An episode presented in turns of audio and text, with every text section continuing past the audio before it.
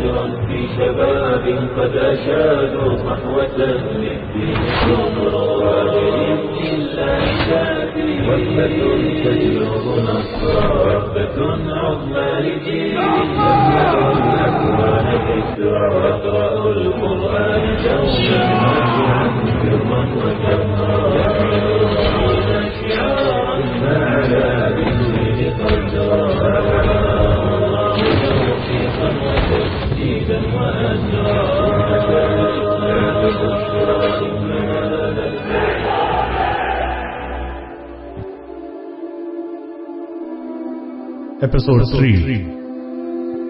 جب وہ چھ برس کی تھی تو نصیر کو ایک سرحدی قلعے کی کمان سونپی گئی اور اس نے آتکا اور اس کی ماں کو اس بستی میں پہنچا دیا۔ شادی سے چند ماہ بعد محمد بن عبد الرحمان بھی اپنی بیوی کو گھر چھوڑ کر محاذ پر چلا گیا۔ اس کی رخصت کے دو ماہ بعد منصور پیدا ہوا۔ حامد بن زہرا نے اپنے وفادار نوکر جعفر اور اس کی بیوی زبیدہ کو آمنا کے گھر بھیج دیا تھا۔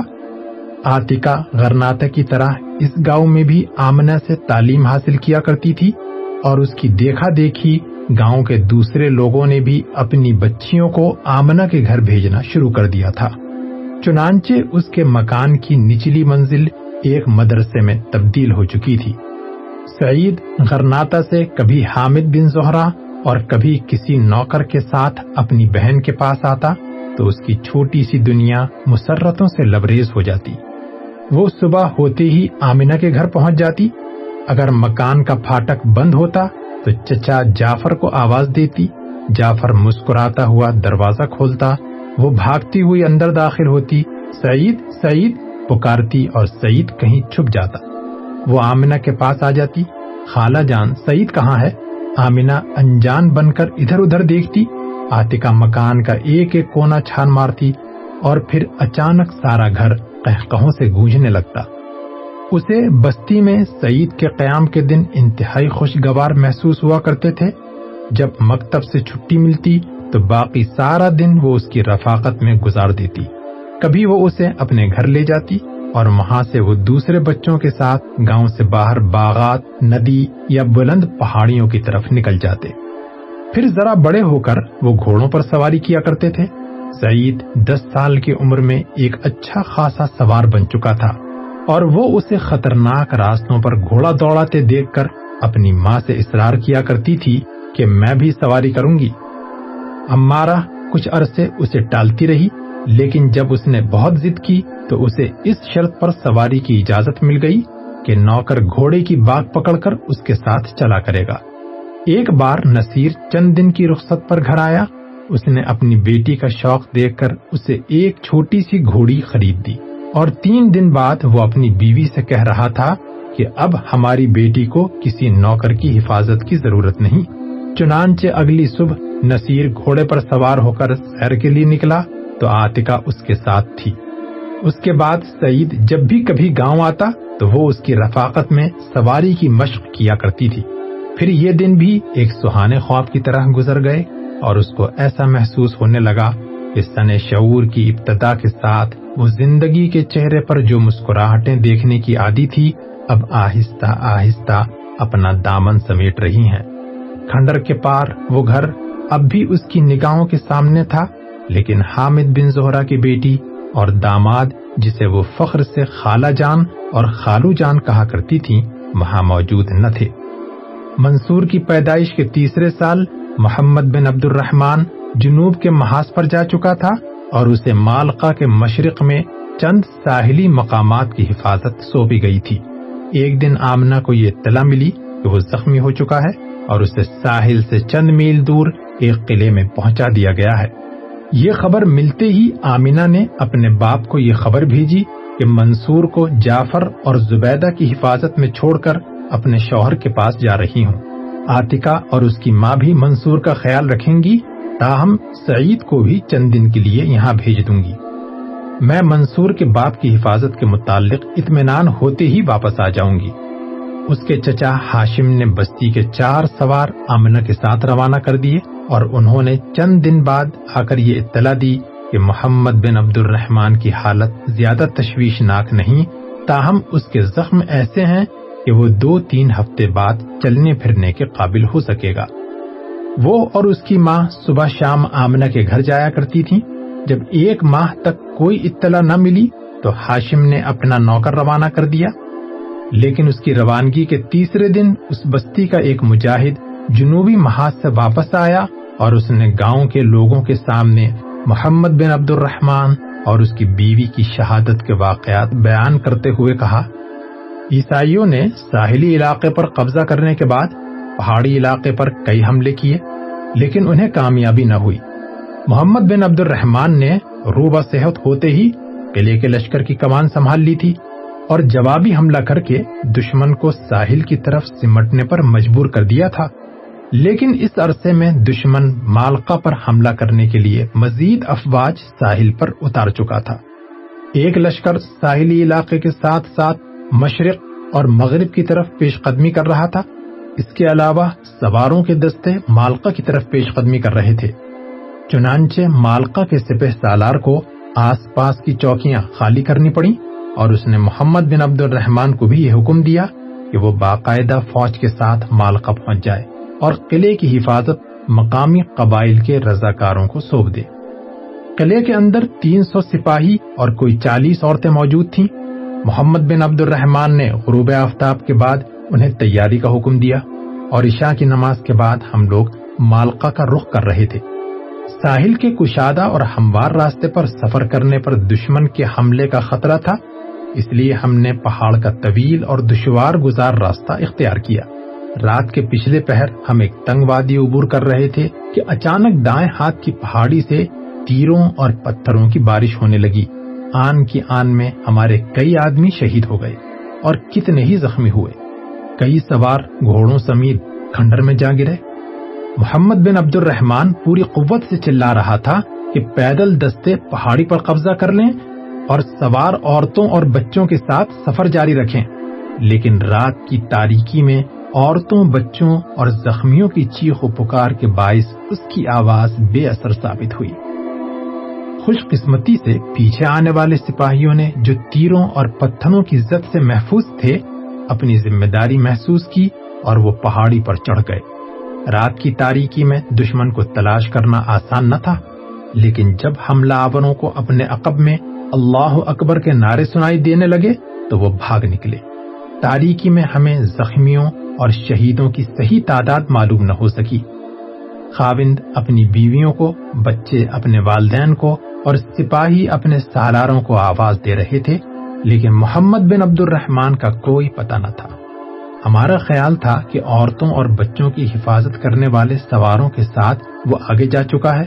نائب سالار نے ایک سوار کو حکم دیا کہ تم آگے جانے والوں کا پتہ لگاؤ۔ اگر سالار ان کے ساتھ ہو تو اسے مشورہ دو کہ ہمارے لیے ہر تاریخی میں آگے بڑھنے کے بجائے پہاڑی پر رات گزارنا بہتر ہوگا۔ پھر اس نے اپنے چند آدمیوں کو حکم دیا کہ وہ آس پاس کی بستیوں کے لوگوں کو مدد کے لیے بلا لیں۔ تھوڑی دیر بعد آگے جانے والے سوار عورتوں اور بچوں کے ساتھ واپس آ گئے۔ ان کی زبانی معلوم ہوا کہ دو میل آگے نالے کا پل ٹوٹا ہوا تھا اور چند سوار بے خبری کی حالت میں نیچے گر گئے تھے۔ تاہم محمد بن عبد الرحمان اور اس کی بیوی کا کوئی پتہ نہیں تھا۔ پاؤں پھٹنے سے پہلے آس پاس کی بستی سے سینکڑوں آدمی وہاں پہنچ گئے۔ مشالوں کی روشنی میں شہیدوں کی لاشوں اور زخمیوں کو تلاش کیا گیا۔ چند آدمی مشلیں لے کر کھڈ میں اتر گئے اور چند نالے کی طرف بھاگے۔ کھڈ میں کوئی چالیس لاشیں بکھری ہوئی تھی اور آمنا کی لاش اس کے گھوڑے کے نیچے دبی ہوئی تھی۔ محمد وہاں نہیں تھا۔ نالے میں گیارہ لاشیں تھیں۔ وہاں پانچ زخمی بھی پڑے ہوئے تھے، لیکن محمد وہاں بھی نہیں تھا۔ پھر صبح ہوئی تو ایک سپاہی نے ایک ٹیلے کی چوٹی سے آواز دی۔ ادھر آؤ، محمد عبد الرحمان یہاں ہے ہم بھاگتے ہوئے وہاں پہنچے۔ محمد بن عبد الرحمان کی لاش ٹیلے کی دوسری طرف پڑی ہوئی تھی اور اس کے گرد دو مسلمان اور پانچ نصرانی سپاہیوں کی لاشیں بکھری ہوئی تھی ایک نصرانی اس سے چند قدم دور دم توڑ رہا تھا۔ محمد بن عبد الرحمان کے جسم پر پندرہ زخم تھے اور تلوار ابھی تک اس کے ہاتھ میں تھی۔ نائب سالار نے اپنی قبا اتار کر اس کے اوپر ڈال دی اور پھر ہماری طرف متوجہ ہو کر بولا، میں آج خدا اور اس کے بندوں کے سامنے شرمسار ہوں۔ مجھے یہ سوچنا بھی نہیں چاہیے تھا کہ محمد بن عبد الرحمان کسی خطرے سے بھاگ سکتا ہے۔ میں ابھی تک یہی سمجھ رہا تھا کہ وہ پیچھے آنے والے حملہ آوروں کے نعرے سن کر بھاگ گیا ہے۔ ایسے لوگوں کی رفاقت میں جینا اور مرنا ایک سعادت ہے۔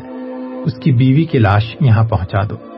نائب سالار کو معلوم تھا کہ ہم ایک ہی بستی کے رہنے والے ہیں۔ چنانچہ اس نے مجھے حکم دیا کہ تم فوراً روانہ ہو جاؤ اور اپنے سالار کی تلوار ان کے گھر پہنچا دو۔ حامد بن زہرا اور سعید آمنا اور اس کے شوہر کی شہادت کی خبر ملتے ہی پہنچ گئے۔ حامد چند دن وہاں رہ کر واپس چلا گیا۔ وہ منصور کو بھی اپنے ساتھ لے جانا چاہتا تھا، لیکن آتکا کی ماں نے اس کی پرورش اپنے ذمے لے لی۔ محمد بن عبد الرحمان کے کھیتوں اور باغات کی نگرانی اور گھر کی حفاظت جعفر کے سپرد تھی۔ اس کی بیوی زبیدہ کبھی منصور کا جی بہلانے کے لیے امارا کے گھر چلی جاتی اور کبھی اسے اپنے ساتھ لے آتی۔ امارا اسے مستقل طور پر اپنے ساتھ رکھنا چاہتی تھی اور اس نے جعفر کو بھی اپنے نوکروں کے ساتھ رہنے کی دعوت دی تھی، لیکن انہوں نے کہا کہ ہم اپنے آقا کا گھر غیر آباد نہیں ہونے دیں گے۔ یہی حالت سعید کی تھی۔ وہ آتکا اور اس کی ماں کے اصرار کے باوجود چند دن سے زیادہ ان کے گھر نہ ٹہر سکا۔ تاہم وہ اپنے بھانجے کو دیکھنے کے لیے دن میں ایک دو بار ان کے گھر ضرور آتا۔ جب وہ واپس جانے لگتا تو منصور اس کے ساتھ جانے کی ضد کرتا۔ آتکا کہتی، ننھے بھائی، میرے پاس نہیں رہو گے؟ نہیں، میں ماموں کے ساتھ جاؤں گا۔ تمہیں کہانیاں کون سنائے گا؟ ماموں جان سنائیں گے۔ سعید اسے کندھے پر بٹھا کر چل پڑتا، لیکن اپنے گھر پہنچتے ہی اسے آتکا کی یاد آنے لگتی۔ اور وہ تھوڑی دیر بعد اسے واپس لے آتا۔ لو آتکا، سنبھالو اسے۔ وہ پوچھتی، کیوں منصور؟ ماموں سے لڑائی ہو گئی؟ ہاں وہ منہ بسور کر جواب دیتا۔ ماموں کہانیاں نہیں سناتا۔ میں ماموں سے کہانی نہیں سنوں گا۔ ان دنوں کے کتنے ہی واقعات آتکا کے دل پر نقش تھے، لیکن زمانے نے ایک اور کروٹ لی۔ اور قہقہوں اور مسکراہٹوں کی یہ حسین دنیا ان آنسوؤں میں ڈوب کر رہ گئی جو قوم کے اجتماعی احساس کے آئینہ دار تھے۔ اب مستقبل کے افق پر تاریخیاں چھا رہی تھیں اور گاؤں کے دوسرے لڑکوں اور لڑکیوں کی طرح سعید اور آتکا بھی ان ملت فروشوں کی داستانیں سنا کرتے تھے، جن کی بے حسی اور غداری نے غرناتا کے لشکر کے مجاہدین کی عظیم فتوحات کو شکستوں میں تبدیل کر دیا تھا۔ پھر آلام و مصائب کا وہ دور شروع ہوا، جب غرناتا کے گرد فریڈینڈ کا گھیرا بتدریج تنگ ہوتا جا رہا تھا۔ آتکا کے باپ نصیر بن عبد الملک کو جو کئی میدانوں میں داد شجاعت دے چکا تھا اس بستی کے شمال میں کوئی پانچ میل دور ایک قلعے میں اور اس کی دائیں بائیں ان چوکیوں کی کمان مل چکی تھی، جن کا مقصد سیر، میجا اور الفجارہ کی جانب سے غرناتا کے لیے رسد و کمک کے راستے محفوظ رکھنا تھا۔ نصیر کو یہ اہم ذمہ داری تفویض کیے جانے کی ایک بڑی وجہ یہ بھی تھی کہ وہ اس علاقے کے ایک با اثر خاندان سے تعلق رکھتا تھا اور خطرے کے وقت اپنے ذاتی اثر و رسوخ کے باعث آس پاس کی بستیوں سے ہزاروں رضاکاروں کو باقاعدہ فوج کی مدد کے لیے بلا سکتا تھا۔ آتکا کے باپ نے نئی ذمہ داری قبول کرتے ہی پہاڑی قبائل میں جوش و جہاد پیدا کرنے کے لیے حامد بن زہرا کی خدمات کی ضرورت محسوس کی۔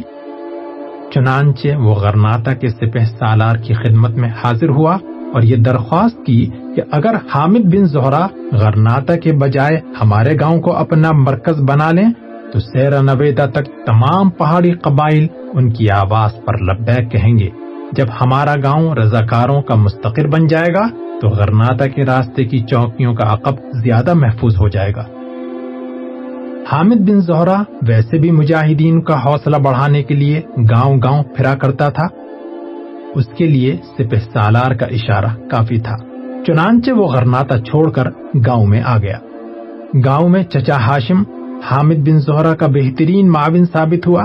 آتکا کے باپ کی طرح وہ بھی حامد بن زہرا کو برسوں سے جانتا تھا۔ اس کے بڑے بیٹے نے فوج میں شامل ہونے سے پہلے دین کی تعلیم حاصل کی۔ غرناتا میں قیام کے دوران اس نے خود بھی کئی بار حامد بن زہرا کی روح پرور تقریریں سنی تھی اس لیے جب اس نے اپنے بھائی سے یہ سنا کہ حامد غرناتا چھوڑ کر اس کے گاؤں میں آ رہا ہے، تو اس کے جوش کا کوئی ٹھکانہ نہ تھا۔ اس نے اپنے علاقے کے سرکردہ لوگوں کو پیغام بھیجا کہ وہ ندی کے پار اس مرد مجاہد کا استقبال کرنے کے لیے جمع ہو جائیں۔ پھر آتکا تصور کی نگاہوں سے وہ روح پرور نظارہ دیکھ رہی تھی، جب ہزاروں آدمی ایک والہانہ جوش کے ساتھ حامد بن زہرا کا استقبال کر رہے تھے۔ تھوڑی دیر بعد وہ اس کی ماں چچی اور گاؤں کی دوسری عورتیں مکان کی دیوڑی کے قریب مہمان خانے کی چھت سے حامد کی آمد کا منظر دیکھ رہی تھی۔ ہاشم نے اس کے گھوڑے کی باغ پکڑ رکھی تھی اور لوگوں کا ہجوم اس کے پیچھے آ رہا تھا۔ جلوس کا رخ کھٹ کے دوسرے کنارے محمد بن عبد الرحمان کے گھر کے بجائے ہاشم کے گھر کی طرف بڑھ رہا تھا۔ پھر وہ ڈیوڑی کے سامنے رکے۔ حامد گھوڑے سے اتر کر دائیں طرف ایک چھوٹے سے ٹیلے پر چڑھا اور وہ اس کی روح پرور تقریر سن رہی تھی۔ اس کی تقریر میں ایک جادو تھا اور حاضرین میں سے کوئی ایسا نہ تھا جس کی آنکھوں میں آنسو نہ تھے۔ اس کے آخری الفاظ آج بھی آتکا کے دل پر نقش تھے۔ وہ کہہ رہا تھا، میرے عزیزوں، قوموں کی زندگی میں ایک وقت ایسا بھی آتا ہے جبکہ اجتماعی بقا کے تقاضے ہر فرد کو دشمن کے سامنے سینہ سفر ہونے پر مجبور کر دیتے ہیں۔ جوانوں کی طرح بوڑھوں، بچوں اور عورتوں کو بھی تلوار اٹھانی پڑتی ہے۔ اور آج الحمرہ کی دیواروں کے پتھر بھی یہ کہہ رہے ہیں کہ اب غرناتا کی آزادی کے بجھتے ہوئے چراغوں کو دوبارہ روشن کرنے کے لیے صرف قوم کے فرزندوں کا خون ہی کافی نہیں، بلکہ قوم کی بیٹیوں کو بھی اپنا خون پیش کرنا ہوگا۔ اور وہ اپنے دل میں کہہ رہی تھی، کاش میں اپنی قوم کی ایک بیٹی کی حیثیت سے اپنے حصے کی ذمہ داریاں پوری کر سکوں۔ اور جب دو دن بعد اس کا باپ تھوڑی دیر کے لیے گھر آیا تو اس نے کہا تھا، ابا جان، حامد بن زہرا کہتے تھے کہ آج قوم کے ہر فرد کو سپاہیانہ تربیت کی ضرورت ہے۔ ہاں بیٹی، ہم بہت نازک حالات کا مقابلہ کر رہے ہیں اور مجھے اس بات کی خوشی ہے کہ میری بیٹی سواری اور تیر اندازی سیکھ چکی ہے۔ لیکن ابا جان، میں اس سے بھی زیادہ سیکھنا چاہتی ہوں۔ تو تم کیا سیکھنا چاہتی ہو بیٹی؟ میں جہاد کا عملی تجربہ حاصل کرنا چاہتی ہوں۔ آپ مجھے قلعے میں اپنے ساتھ کیوں نہیں لے چلتے؟ وہاں مجھے استاد بھی مل سکتے ہیں۔ باپ نے کہا، تمہارا قلعہ یہ گھر ہے بیٹی، اور خدا نخواستہ اگر کوئی برا وقت آ جائے تو مجھے یقین ہے کہ تم اپنی حفاظت کر سکو گی۔ لیکن انشاءاللہ اللہ ایسا وقت نہیں آئے گا۔ اور تمہیں سعید سے بہتر استاد کون مل سکتا ہے؟ میں نے رضاکاروں کے ساتھ اسے تیر اندازی کی مشق کرتے ہوئے دیکھا ہے۔ وہ تیغ زنی میں بھی کافی مہارت حاصل کر چکا ہے۔ وہ اپنی عمر کے لحاظ سے دو سال اور فوج میں بھرتی نہیں ہو سکتا۔ اور میں اس سے کہوں گا کہ جب تک وہ یہاں ہے، باقاعدہ تمہیں وقت دیا کرے۔ عمیر اب فارغ التحصیل ہو چکا ہے۔ وہ کل یہاں پہنچ جائے گا اور تین ہفتے گھر رہے گا۔ تم اس سے بھی بہت کچھ سیکھ سکتی ہو۔ ابا جان، وہ تو مجھے سعید کے ساتھ سواری کرنے سے بھی منع کیا کرتا تھا۔ ایک دن میں سہن میں تیر اندازی کی مشق کر رہی تھی تو اس نے میری کمان توڑ ڈالی۔ باپ مسکرایا۔ وہ تھوڑا سا بے وقوف ہے۔ بہت زیادہ بے وقوف ہے، ابا جان۔ وہ امی جان سے کہتا تھا کہ آپ نے آتکا کو بگاڑ دیا ہے۔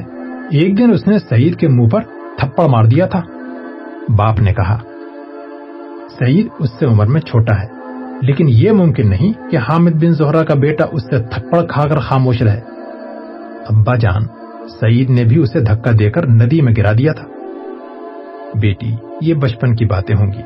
اب وہ کافی سمجھدار ہو چکا ہے۔ نہیں ابا جان، غرناتا میں رہ کر وہ زیادہ بے وقوف ہو گیا ہے۔ کہتا تھا، میں بڑا ہو کر سپہ سالار بنوں گا۔ یہ تو کوئی بری بات نہیں۔ لیکن وہ یہ بھی تو کہتا تھا کہ جب میں سپہ سالار بنوں گا تو سعید کو گدھے پر سوار کرا کے سارے شہر میں پھراؤں گا۔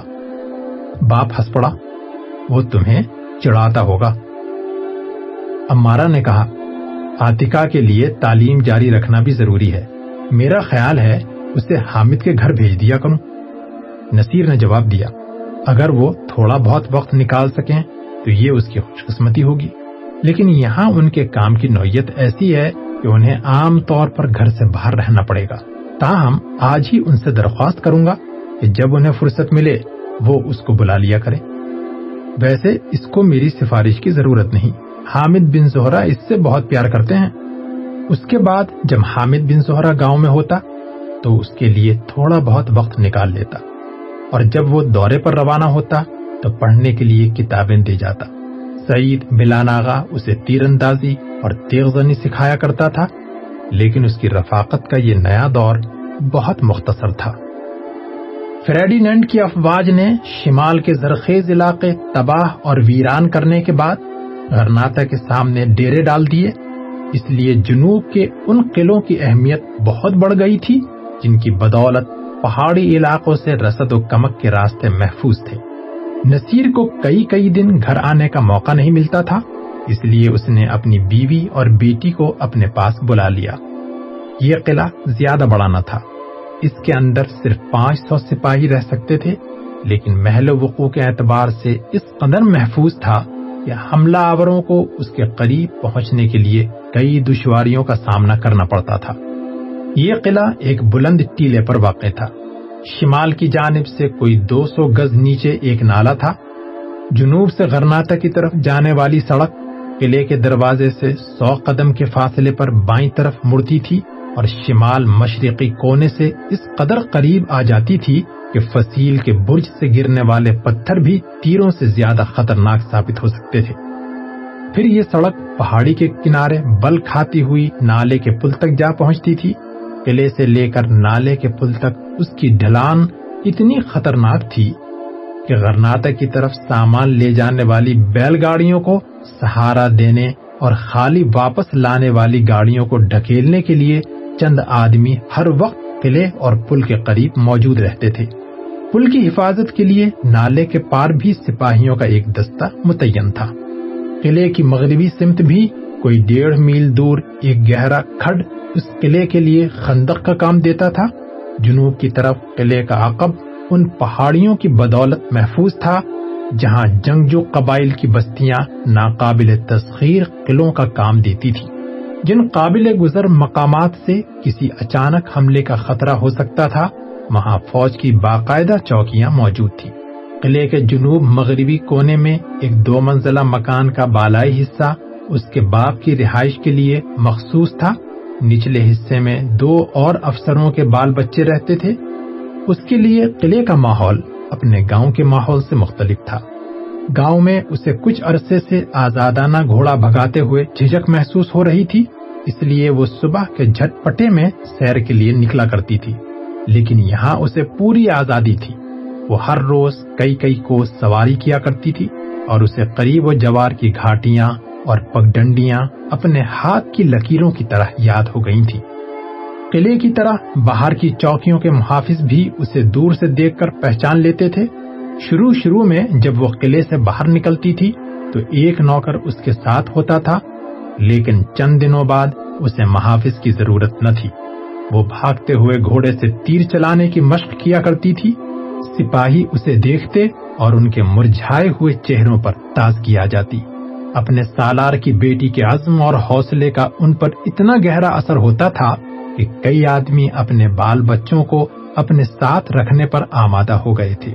لیکن قلعے کے اندر اتنی گنجائش نہ تھی، اس لیے اس کے باپ کو بیشتر درخواستیں رد کرنا پڑتی تھی ایک افسر کی بیوی نے اس کے لیے دختر غرناتا کا نام پسند کیا تھا اور چند دنوں میں یہ نام قلعے کے علاوہ آس پاس کی چوکیوں اور بستیوں میں مشہور ہو گیا تھا۔ غروب آفتاب کے قریب وہ کبھی اپنے مکان کی چھت پر اور کبھی نالے کے پار ایک ٹیلے سے جنوب کے نشیب کی طرف دیکھا کرتی تھی، جہاں لہ لہاتے ہوئے کھیتوں اور سبز باغات کا سلسلہ غرناتا تک چلا جاتا تھا۔ کبھی کبھی وہ جنوب کے سمت گھوڑا دوڑاتے ہوئے اپنے گاؤں میں جا نکلتی تھی۔ اس کا چچا عام طور پر حامد کے ساتھ دورے پر رہتا تھا۔ وہ اپنی چچی سے ملتی، پھر منصور کو دیکھنے کے بہانے اس کے گھر چلی جاتی۔ اور واپسی پر حامد کے کتب خانے سے کوئی کتاب اٹھا لاتی۔ سعید ان رضاکاروں میں شامل ہو چکا تھا، جنہیں اہل غرناتا کو سامان رسد پہنچانے کی ذمہ داری سونپی گئی تھی اور اسے غرناتا سے واپسی پر تھوڑی دیر کے لیے اس کو دیکھنے کا موقع مل جاتا۔ غرناتا کا محاصرہ کرنے کے بعد فریڈینڈ نے کئی بار اس قلعے پر قبضہ کرنے کی کوشش کی، لیکن اسے کامیابی نہ ہوئی۔ ایک رات عیسائیوں نے بڑی جمعیت کے ساتھ تین اطراف سے حملہ کیا اور ان کے سواروں کے چند دستے پل کے قریب پہنچ گئے۔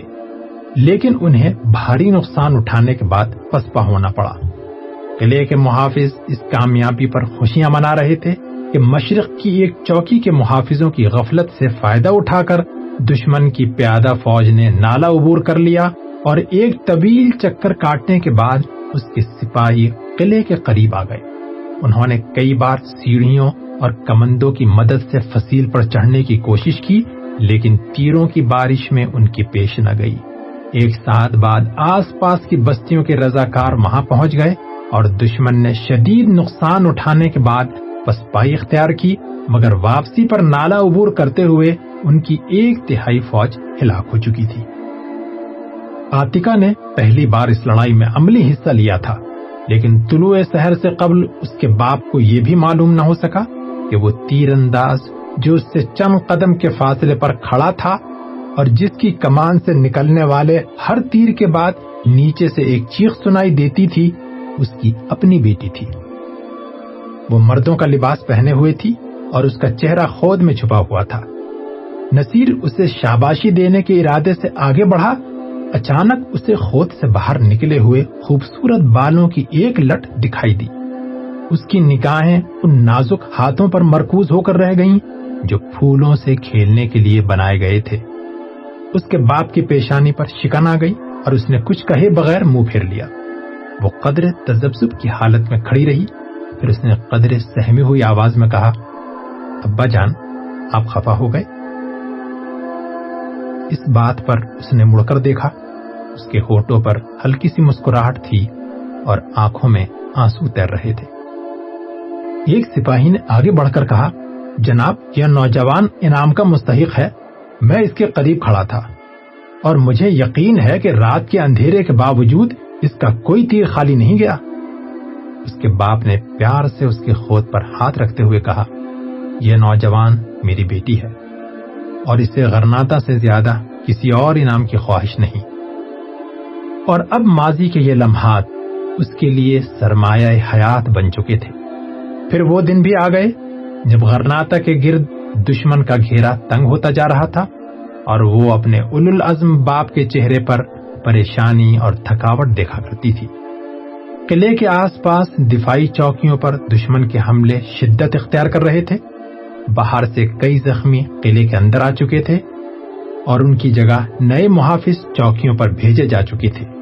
اس کے باپ نے سپاہیوں کی کمی پوری کرنے کے لیے آس پاس کے علاقوں سے رضاکار بھرتی کرنے شروع کر دیے تھے اور اس کے ساتھ ہی غرناتا سے کمک کا مطالبہ بھی کیا تھا۔ دو دن بعد وہاں سے بیس پیادہ سپاہی اور آٹھ سوار پہنچ گئے۔ ان کا سالار اتبا کے نام سے متعارف ہوا تھا۔ اس کی آنکھیں بھوری اور داڑھی کے بال سرخ تھے۔ آتکا کو اپنے باپ کی زبانی معلوم ہوا تھا کہ وہ مالکا کی جنگ میں قید ہوا تھا اور نصرانی اسے اشبیلیا لے گئے تھے۔ دو ہفتے قبل یہ پانچ اور قیدیوں کے ساتھ فرار ہو کر غرناتا پہنچا تھا۔ فوج کے مستقر سے معلوم ہوا تھا کہ وہ ایک ذہین افسر ہے اور اس کے ساتھیوں میں ایک نوجوان بہت اچھا توپچی ہے۔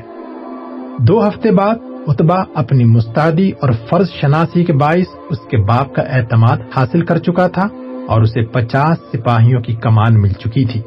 اس کے متعلق مشہور تھا کہ وہ صرف حکم سننا اور حکم دینا جانتا ہے اور اس کے چہرے پر کبھی مسکراہٹ نہیں آتی۔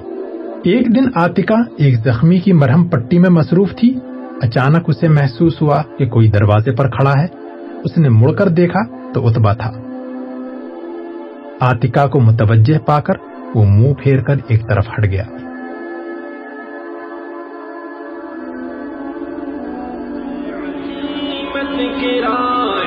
کہاں چل دیے؟ چھوڑی عظمت بھری داستان چل دیے۔ عظیمت راہی کہاں چل دیے؟ چھوڑی عظمت بھری